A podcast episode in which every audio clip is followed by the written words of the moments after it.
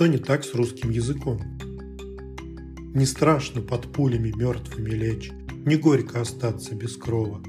И мы сохраним тебя, русская речь, Великое русское слово. Анна Ахматова. Сразу выдам спойлер. Русский недостаточно сложен. А дальше расскажу детали.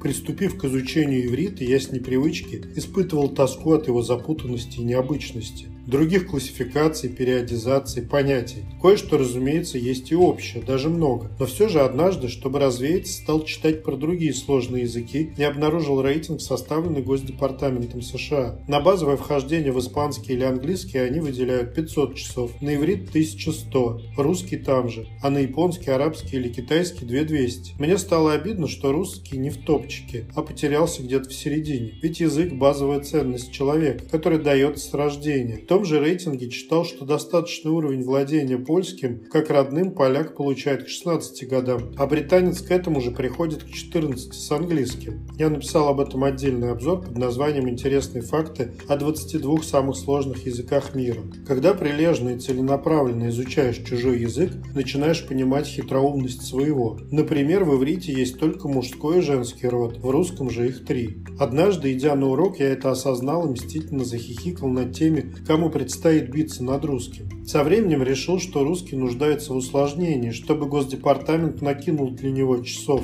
Это сделает язык весомее, а владение ценней. И урывками в соцсетях предлагал разные реформы. Здесь хочу привести в пример несколько, и текст, собственно, про это. Необходимо провести конвент, на который соберутся энтузиасты со своими предложениями развития языка, и сообща выработать новые правила. Может, до 2200 часов за японский не натянем, но 1500-1700 легко. Например, я предлагаю склонять вопросительное слово в зависимости от того, к которому оно применяется, скажем, местоимение. Где он? Где оно? Где она?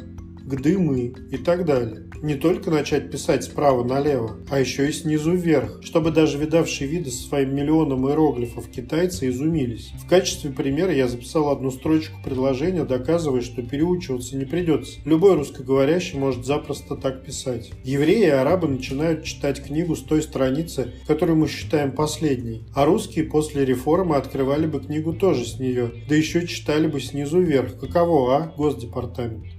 Только эти две инновации добавят русскому часов 200. В иврите можно менять окончание существительного и не только, чтобы отнести его к себе. Например, «ах» – брат, «ахи» – мой брат. Это тоже простая конструкция. «Мама» – просто мама, а «мамай» – моя мама, «папай» – мой папа, а «папаш» – наш папа. Количество слов. Официально русский словарь содержит 150 тысяч слов, английский – 400 тысяч. Словари не успевают отследить реальное обновление. Но и это показывает существенное отставание образования. Почему бы не превращать любое существительное в глагол? Например, креслить вместо сидеть в кресле. Английский постоянно так делает. Недавно услышал словосочетание have bested в смысле превзошел. То есть слово лучше взяли и превратили в глагол. В иврите для надеть куртку, шапку и обувь используется разное слово надеть. Обуться у нас есть, а окуртиться или ошапиться нет. Русский не должен отставать. А также впитывать все иностранные слова. Оборудуем их падежами и всякими другими надстройками и станут нашими. Я часто испытываю сложности с поиском синонимов. К некоторым словам их попросту нет. Например, стол. Не конторка же говорить. А так хочешь стол, хочешь стейбл. Догоним и перегоним оксфордский словарь.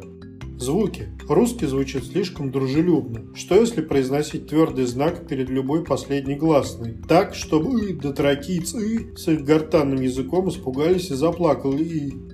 Написание. Здесь даже придумывать не надо. Возьмем опыт семитских языков. Выкидываем из текста все гласные, мы-то поймем, что подразумевается. А вот иностранцы попотеют. Заодно ошибок будет меньше. А чтобы сохранить историю и структуру, оставим голосовки, которые будут фигурировать только в учебниках и словарях.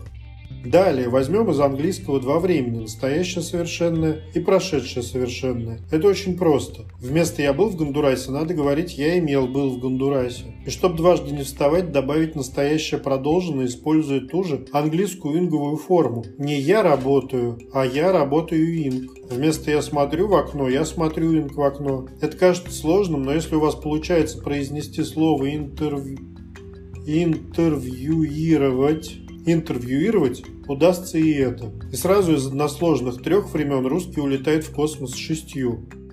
Так, потихонечку, слово за слово, собрав экспертные предложения, проведя несколько симпозиумов, мы могли бы поднять количество часов для базового изучения русского до 3000, а то и до 5, чтобы даже закаленного табасаранца с его 44 падежами или бывалого абхазца с их 58 или бывалого абхазца с их 58 согласными или матерого эскимоса с их 60, с их 63, 60, 60, матерого эскимоса с их 63 формами настоящего времени довести до истерики и слез.